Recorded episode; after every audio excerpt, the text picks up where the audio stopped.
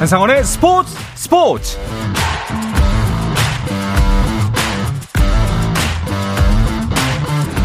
스포츠가 있는 저녁 어떠신가요? 아나운서 한상원입니다. 오늘 하루 이슈들을 살펴보는 스포츠 타임라인으로 출발합니다.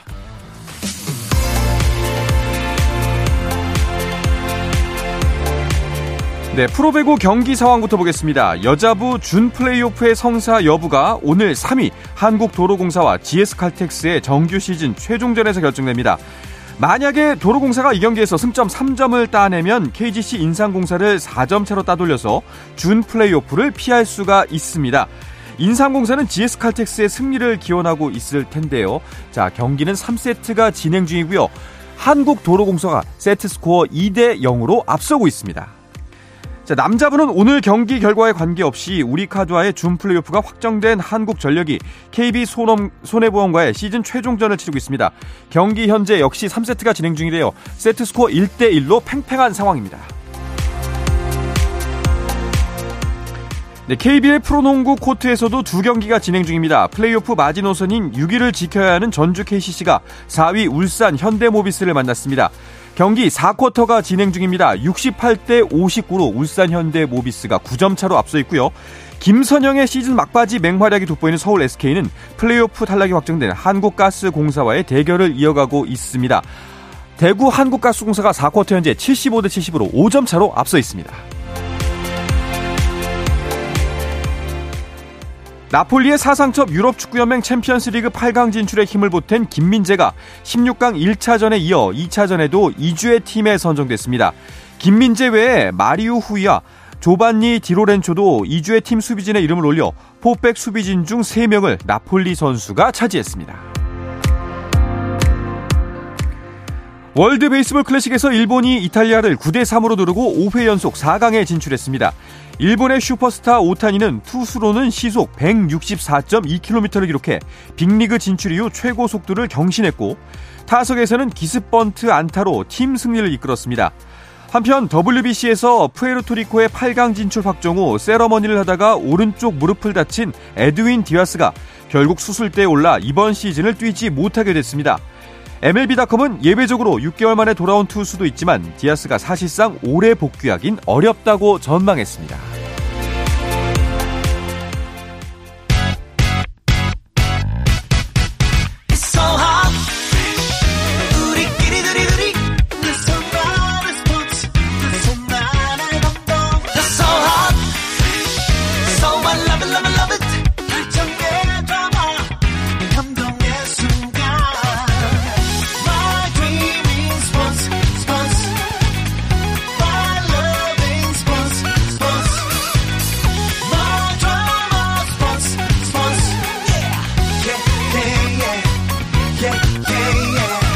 스포츠 스포츠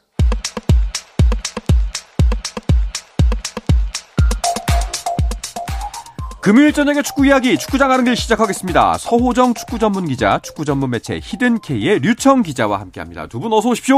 안녕하십니까. 안녕하세요. 반갑습니다. 자, 먼저 축구 대표팀 이야기부터 해야 될 것 같습니다. 자, 클린스만 감독이 입국해서 3월 A매치 선수 명단까지 뭐 분주한 일정을 보냈죠.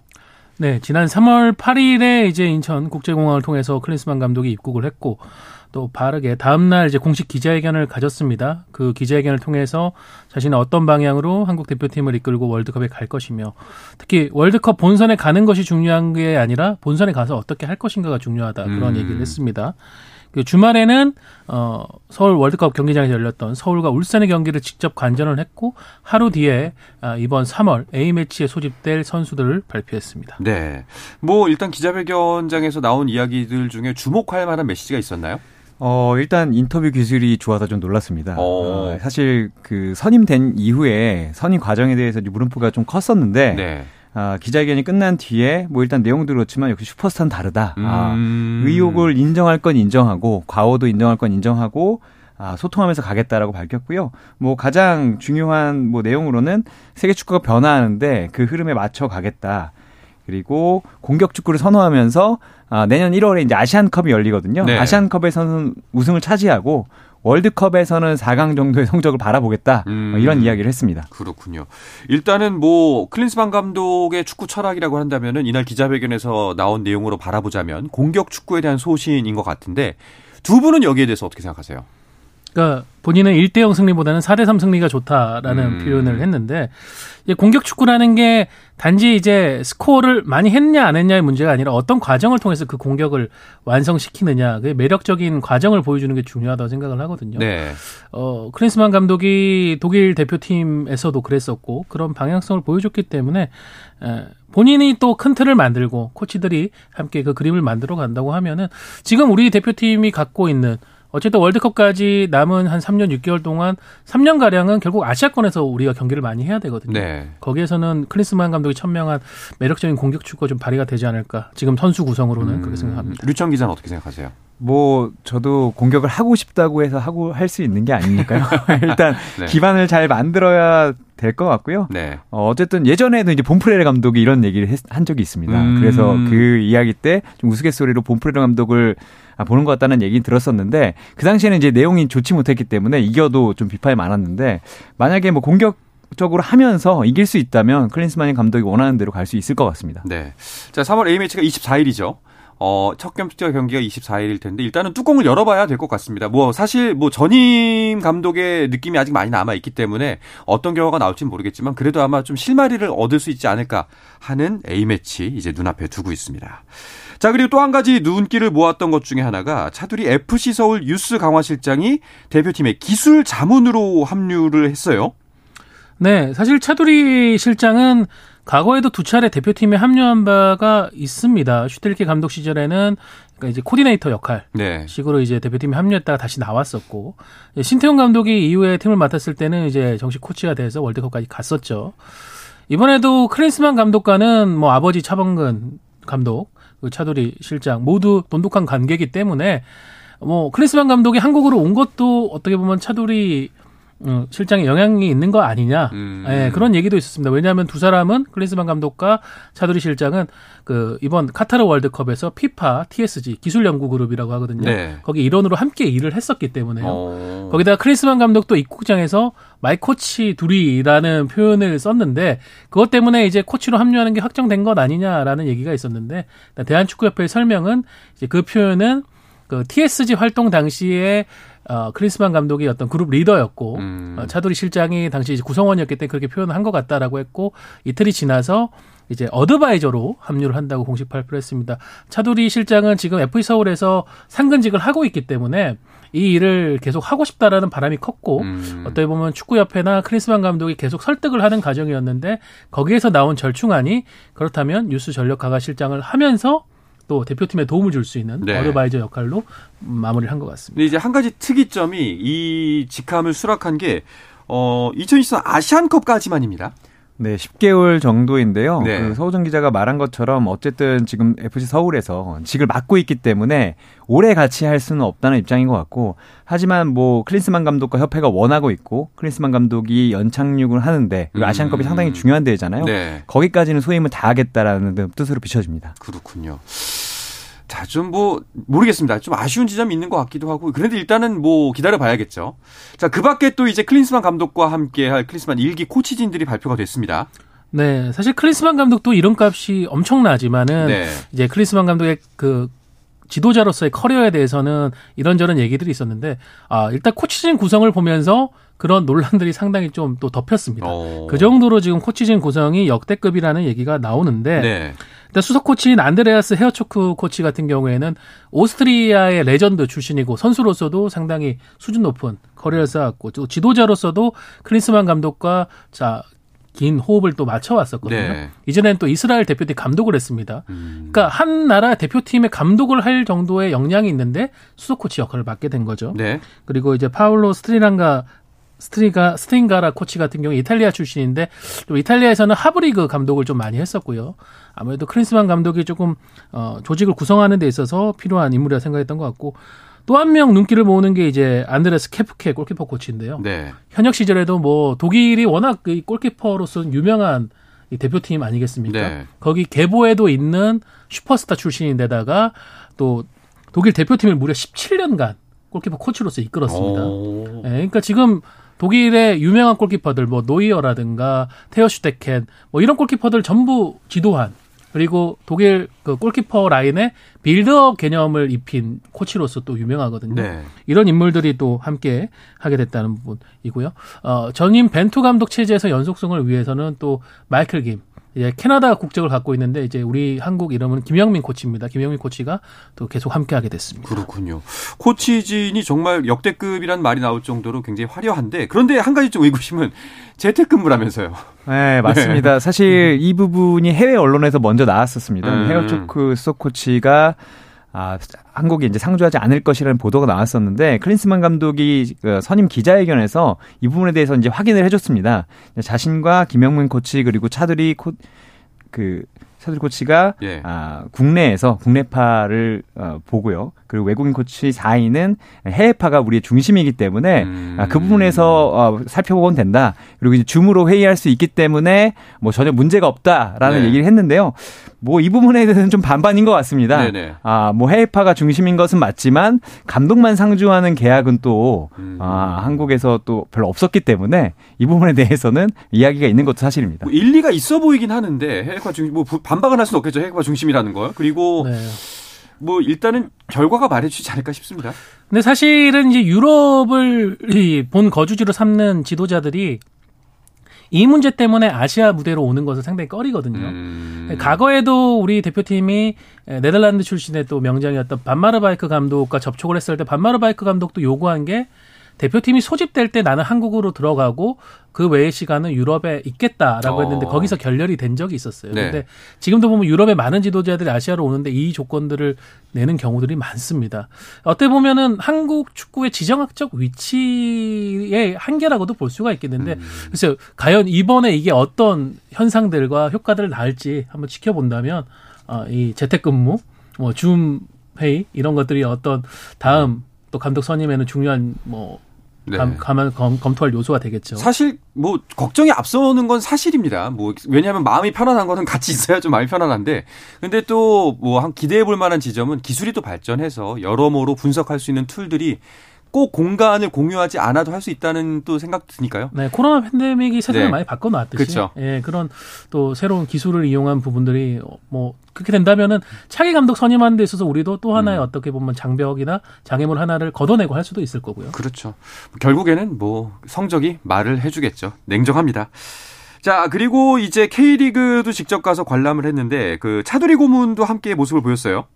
네, 앞서 말씀드렸듯이 애플 서울과 울산 현대 경기를 네. 지켜봤고요. 아, 카메라들이 이제 상당히 경기도 많이 찍었지만 클린스만 감독과 차들이 어드바이저를 찍었습니다. 그리고 특히 아, 저는 좀 인상 깊었던 것은 이 당시에 이제 FC 서울의 골키퍼 최철원 선수가 아, 어떻게 보면 좀 실수죠. 간접 프리킥을 내주면서 그게 또 골로 연결돼서 결국에는 이제 서울이 패하고 울산이 승리했는데 그 순간에 이제 그 클린스만 감독의 표정이 네. 아, 그 상당히 음. 좀 재밌었던 기억이 있습니다. 음, 어땠나요? 어, 어, 그 뭐, 말은 하지 않았지만, 네. 어떻게 저런 실수를 아, 이런 표정이었다고 할까요? 저희가 이제 볼 수 있는 이 시스템이라면은 해드리겠는데, 이렇게 했습니다. 아, 깜짝 놀랐군요. 예. 2단 콤보로 예. 이게, 이게 안타까움을 표현하는. 네, 어찌 저런 일이. 네, 그렇죠. 알겠습니다. 자, 이날 어, 3월 A매치 명단은 월드컵 멤버를 중심으로 꾸리겠다고 했는데 실제로 그렇게 명단은 발표가 됐습니다. 네, 기자회견에서도 방향성에 대해서는 얘기를 했고요. 네. 실제로 나온 명단도 지난 카타르 월드컵에 우리가 아, 오영규 선수까지 포함해서 예비 명단으로 해서 27명이 갔었는데 네. 거기에서 이제 현재 부상 중인 홍철, 윤종규 선수가 빠졌고요. 두 선수 다 이제 left back 가 이제 양 측면을 모두 볼 수 있는 자원이기 때문에 side back이 한 명 필요하다 보니까 수원에 또 기가 막힌 왼발을 보여주고 있죠. 이기재 선수를 대신 선발을 했고 오현규 선수는 이번 대표팀에는 이제 드디어 예비가 아닌 당당한 한 명으로서 합류를 하게 되죠. 요즘 셀틱에서 또 활약이 좋으니까요. 네. 이렇게 해서 어 전체적인 클린스만호 1기가 구성이 됐습니다. 일단은 뭐 클린스만 1기지만 뭐 사실은 벤투의 유산이라고 봐도 되는 것, 같고요. 아마도 이 경기를 통해서 클린스만 감독도 우리 대표팀 한 더 점검해 보는 기회가 되지 않을까 싶습니다. 자, 그리고 현재 지금 대표팀 상황을 보면은 뭐 특히 유럽파 선수를 보면 손흥민 선수도 폼이 올라오고 있고 김민재 선수는 여전히 잘하고 있고 뭐 여러 선수를 다 괜찮은 이강인 선수도 그렇고 다들 괜찮은 상황이어서 첫 출발은 나쁘지 않아 보여요. 네, 일단 뭐 말씀하신 대로 손흥민도 좀 부진하다가 골을 넣었고, 그러니까 지난 주말에는 손흥민, 이강인, 황희찬이 모두 골을 넣었고, 맞아요. 아 그리고 김민재 선수는 팀을 아, UEFA 챔피언스 리그 이제 8강으로 좀 이끌었는데요. 어, 말씀드린 대로 유럽파들이 이제 컨디션이 이제 돌아왔기 때문에 클린스만 감독이 상당히 조심스럽게 시작을 하는데 음. 어, 일단 구성원들 자체는 문제가 없습니다. 네. 그래서 아마 이 기존 선수들을 보면서 아, 클린스만 감독과 이제 궁합은 좀 어떻게 될 것인가, 아, 이 시스템을 어떻게 발전시키거나 혹은 변화할 것인가, 그걸 보는 두 경기가 될 것 같습니다. 그렇습니다. 자, 우리가 상대할 두 팀이 이제 콜롬비아와 우루과이 대표팀인데요. 이 두 팀의 명단도 나왔죠? 네. 어, 분위기는 좀 다른데요. 콜롬비아 같은 경우에는 우리에게 익히 알려진 팔카오 그리고 하메스 로드리게스 같은 기존의 팀 주축들이 포함된 명단을 발표했습니다. 반면에 우루과이 같은 경우에는 지난 월드컵에서 우리가 직접 상대를 해봤지만은 아무래도 이제 노쇠화된 선수들이 좀 많이 배제가 됐습니다. 네. 수아레스라든가 음. 아, 이런 선수들이 많이 배제가 됐고 대신에 좀 이강인 선수와 악연이 계속 이어지고 있는 발베르데 선수는 네. 이번에 뽑혀가지고 한국을 음. 찾게 되는데 이제는 국내 팬들한테도 좀 발베르데 선수가 대표팀이나 리그 경기에서 이강인 선수에게 했던 행동이 좀 많이 화제가 됐거든요. 네. 좀 야유가 좀 나올 것 같은데 말베르 선수가 어떤 반응을 보일지 지켜봐야 되겠습니다. 네, 과연 네, 지켜보면 좋을 것 같습니다. 어디 한번 해볼 테면 해보라지 하는 네, 분위기가 될 것 같기도 하고요. 자, 그런가 하면은 A 대표팀의 그 황선홍호 명단 발표도 있었습니다. 이게 어떤 대회 때문에 모집된 거죠? 어, 일단 두 팀을 뽑았는데 이제 황선홍 감독이 이끄는 파리 올림픽 대표팀과 네. 항저우 네. 아시안 게임 대표팀이죠. 항저우 아시안 게임은 이제 올해 열리고 파리 파리 올림픽은 이제 내년에 열리는데 어, 일단 카타르 도하에서 파리 올림픽 대표팀은 도하컵 U22 친선대회에 가고요. 그리고 항저우 아시안 게임 대표팀은 중동 팀과 연습 경기를 위해서 어, 음. 어, 같이 비행기를 탑니다. 그렇군요. 어떤 선수들이 명단에 들어갔나요? 네. 어, 올림픽 대표팀 같은 경우에는 정상빈, 홍현석 이런 유럽에서 뛰고 있는 선수들이 들어갔고 항저우 아시안 게임 같은 경우에는 어, 아, 아, 아시안 게임 대표팀이 들어갔고요. 올림픽 대표팀 같은 경우에는 2024년에 열리는데 2001년생 이하만 참가를 합니다. 네. 그러다 보니까 조금 더 연령이 낮은 선수들이 들어갔는데 어, 황선홍 감독이 좀 기대했던 선수가 강원 FC 양현준 선수 지난 시즌 K리그에서 맹활약을 했었죠. 근데 안타깝게 지난 주말 경기에서 코뼈가 골절되는 바람에 어. 이번 대표팀에는 이름을 올리지를 못했습니다. 그래서 황선홍 감독이 굉장히 많은 인원을 차출하다 보니까 좀 K리그 감독들에게 모두 다 양해를 구하지 못한 점은 좀 죄송하다라고 네. 또 얘기를 했습니다. 자, 20세 이하 대표팀 김은중호는 아시안컵에 출전을 했습니다. 좀 안타깝게 됐어요. 네, U20 아시안컵 축구에서 이제 4강전에서 음. 우즈베키스탄에게 이제 0대 2로 비긴 뒤 승부차기에서 1대 3으로 패했는데요. 일단 이제 소기의 성과는 거뒀습니다. 이제 4강에 음. 올라가면 아, 올해 열리는 20세 이하 월드컵에 출전권을 부여받는데 이것은 따냈지만 아, 이 대회에서 이제 11년 동안 우승을 못했기 때문에 네. 이번에 다시 한번 우승을 해보겠다라는 바람은 4강에서 이제 멈추고 말았습니다. 알겠습니다. 자, 이제 K리그 이야기로 넘어가 볼까 하는데요. 그 전에 잠시 쉬었다가 돌아오겠습니다.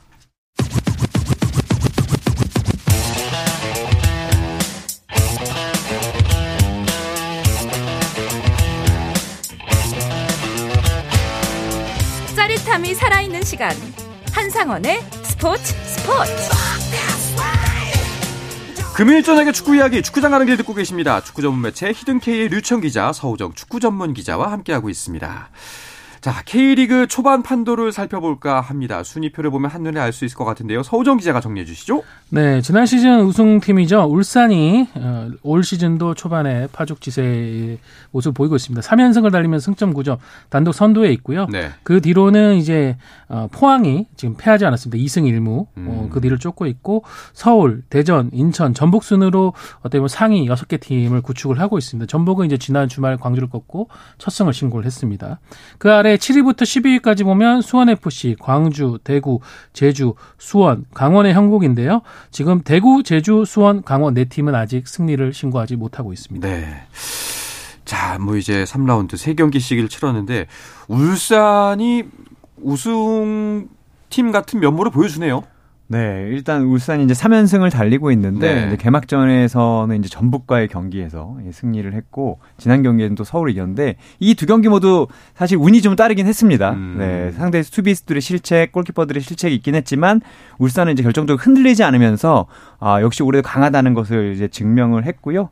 어, 어쨌든 울산이 3연승을 달리면서 다른 팀들의 마음이 좀 더 급해졌고 내일 경기까지 그러니까 이번 주말 경기까지 이긴다면 4연승을 한 뒤에 A매치 휴식기를 맞게 됩니다. 네. 뭐 포항이 2위를 달리고 있고 대전이 가장 눈에 띄는 것 같습니다. 지금 이제 1승 2무예요. 네. 대전 같은 경우에는 이제 하나금융그룹이 인수하면서 기업 구단이 된 뒤에 계속 꾸준한 투자를 이어가고 있고요. 올 겨울에도 뭐 화려하진 않았지만은 음. 어, 승격을 이끈 주축 선수들 재계약을 완료했고 외국인 선수 또 알토란까지 데려오면서 시즌 초반 돌풍을 이끌고 있는데 문제는 이제 팀의 핵심인 주세종 선수가 2라운드에서 안아골절 부상으로 수술대에 오르면서 네. 전력이 조금 흔들렸어요. 그래서 지난 포항과의 3라운드 같은 경우에는 상대가 퇴장 상대 수비가 퇴장을 당해서 수적 우세에 있음에도 결국은 어, 득점을 하지 못해서 0대 0으로 끝났거든요. 음. 그런 점은 조금 아쉬울 것 같고 오히려 반대로 또 포항 같은 경우에는 이제 주장인 신진호 선수가 떠나면서 아, 위기다. 이번엔 좀 힘들 것 같다라고 했는데 역시 이 팀의 핵심은 김기동 감독이었던 것 같습니다. 김기동 음. 감독이 또 바뀐 선수 구성으로 잘 이끌면서 지금 시즌 초반 2위를 달리고 있습니다. 네, 뭐 아쉬운 지점도 말씀해 주셨는데 이 밖에도 아쉬운 팀들이 꽤 있죠. 어, 일단 승리가 없는 세 팀이 있습니다. 예. 제주와 수원 삼성 그리고 강원이 뭐 각각 2무 1패, 1무 2패를 달리고 있는데 그리고 이제 부상도 많습니다. 말씀드렸듯이 강원은 승리도 없는데 에이스인 양현준 선수 이제 코뼈가 골절됐고요. 대전은 잘 달리고 있지만 주세종의 이제 안아 골절. 그 제주도 어, 주장 최홍준 선수가 오른쪽 무릎 십자인대 부상으로 어. 어, 올 시즌 이제 거의 많은 모든 부분 많은 부분을 뛰지 못하게 됐기 때문에 이 무승도 무승이지만 시즌 초반에 아쉬움이 연속될 수 있다는 아, 가능성도 있습니다. 시즌 초반에 이렇게 부상이 많은 게 조금 유난한 일 아닌가요? 그렇죠. 사실은 지난해 네. 같은 경우에는 카타르 월드컵으로 인해서 굉장히 이른 시점에 개막을 했는데 올해는 그와 비교해서는 조금 온화한 시기에 개막을 했거든요. 그런데도 이렇게 많이 나오는 거는 이제 경기 중에 좀 격렬한 상황에서 음. 부상들이 좀 쏟아지는 형국입니다. 사실은 혼자서 이제 하다 보면은 근육 부상 정도라서 한 한 달 내외 정도의 부상이 가는데 지금은 골절 부상들이 네. 굉장히 많고 파열, 십자인대 파열 이런 부상이 많거든요. 아무래도 좀 리그 경기 전체적인 템포나 압박 강도가 높아지다 보니까 거기에서 발생하는 선수들 간의 충돌 이런 부상들이 많아지는 것 같습니다. 아마 월드컵 때 이제 우리 분위기가 좋았기 때문에 K리그로 그대로 이어지면서 선수들도 조금 더 적극적으로 약간 흥분하면서 경기를 하는 것 같다는 느낌이 들기도 합니다. 자, 이제 승리가 없는 팀들도 있기 때문에 주말 네 번째 라운드 경기가 더 기대가 되고 궁금해집니다. 어떤 매치업들이 있죠? 어, 일단 3월 18일 토요일에 세 경기가 있습니다. 아, 무패인 포항이 무승인 강원을 만나고요. 음. 아, 그 광주가 아, 지난 라운드에서 첫 승을 거둔 인천을 홈으로 불러드립니다. 네. 그리고 아직 승리가 없는 제주가 아, 서울을 불러드리고요. 19일에도 세 경기가 있습니다. 수원 삼성과 대전의 경기, 그리고 대구와 전북의 경기 그리고 울산과 수원 FC의 경기까지 세 경기가 있습니다. 그렇죠. 자, 울산의 4연승, 어, 수원 FC와의 경기 어떨까요? 울산은 뭐 수원 FC 상당히 강한데 근데 수원 FC가 한 번씩 큰 스코어로 울산을 잡은 적이 있습니다. 음. 어, 그런 상황에 대해서 조금은 걱정을 할 거고 특히 올 시즌 같은 경우에는 새로 영입된 윤빛가람 선수가 주장까지 맡으면서 허리에서 나가는 빌드업이 또 더 좋아졌다 이런 얘기가 있거든요. 그래서 지난 경기 수원 FC가 라스 이광혁 선수의 활약으로 승리를 했었는데 전체적인 수원 FC의 counter attack을 이제 울산이 어떻게 네. 잘 누그러트리느냐가 문제일 것 같습니다. 자 그런가 하면 수원 FC 이야기가 나와서 말인데 이승우 선수 의 SNS가 논란이 됐습니다. 네, 11일 오후 SNS에 이제 스페인어로 썼는데요. K리그 U22 규정 어느 나라에 이런 규정이 있나라면서 네. K리그에 있는 U22 이제 그 강제 출전 규정을 음. 이제 비판을 하면서 어, 의견이 좀 갈렸습니다. 네. 일단은 그 모르시는 분들도 계실 수 있기 때문에 22세 이하 로컬 룰 이게 어떤 건지부터 설명이 좀 필요할 것 같아요. 네. 2013년에 이제 특정 연령 선수들을 의무 기용하는 제도가 도입이 됐는데 특히 최근 3년 전이었죠.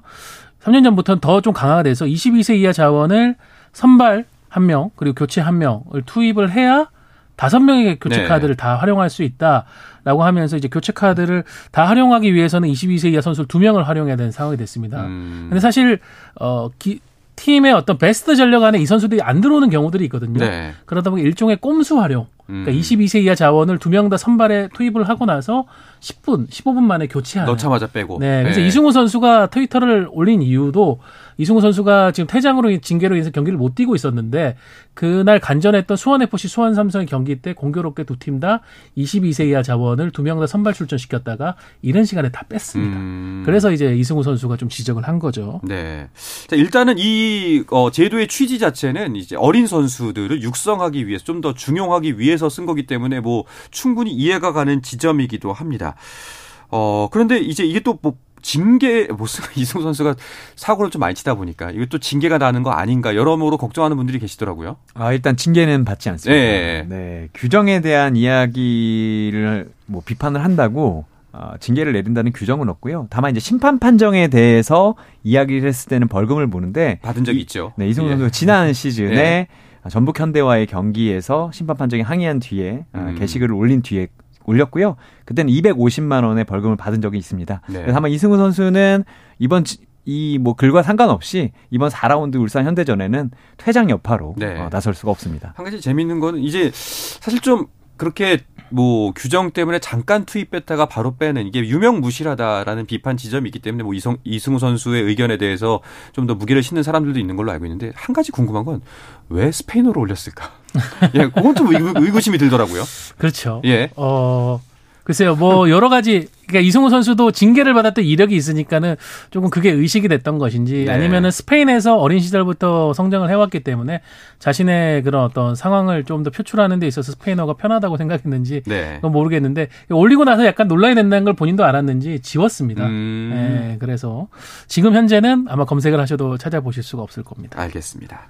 자 K리그 2 이야기하면서 방송 마무리할까 합니다. 일단은 그 순위표부터 간단하게 짚어주시죠. 네, 일단 경남이 세 경기 연속 연속 무실점으로 1위를 이제 치고 나가고 있고요. 네. 2위가 아, 레알 김천이라는 김천, 아, 공동 2위가 부천이고요. 그 뒤로 안양, 김포, 부산, 충북, 청주, 안산, 성남, 전남, 서울 이랜드, 충남, 아산, 아, 13위로 천안이 아, 달리고 있습니다. 네. 자, 이번 주에도 역시 K리그2 경기도 열리게 되는데요. 어떤 경기들이 예정돼 있죠? 네. 충남 아산과 천안이 붙게 되는데 이 경기가 충남 더비입니다. 네. 두 연고지가 붙어 있기 때문에 굉장히 좀 뜨거운 라이벌전이 기대가 되고 지금 설경 감독의 경남이 세 경기 연속 패배가 없이 지금 선두를 달리는데 충북 청주가 붙습니다. 그 부천은 안산을 상대로 이제 3연승에 도전을 하고요. 부산과 김천, 아, 전남과 김포, 안양과 성남의 경기가 3월 19일 일요일에 열립니다. 네. 알겠습니다. 자, K리그와 함께 즐거운 주말 맞이하시길 바라겠습니다. 이야기를 끝으로 금요일의 축구 이야기 축구장 가는 길은 마치겠습니다. 서우정 축구 전문 기자, 축구 전문 매체 히든K의 류청 기자와 함께 했습니다. 두 분 고맙습니다. 감사합니다. 감사합니다. 네, 주말 스포츠 스포츠는 9시 20분부터 함께 하실 수 있습니다. 저는 월요일 저녁 8시 30분에 다시 돌아오겠습니다. 아나운서 한상원이었습니다. 스포츠 스포츠!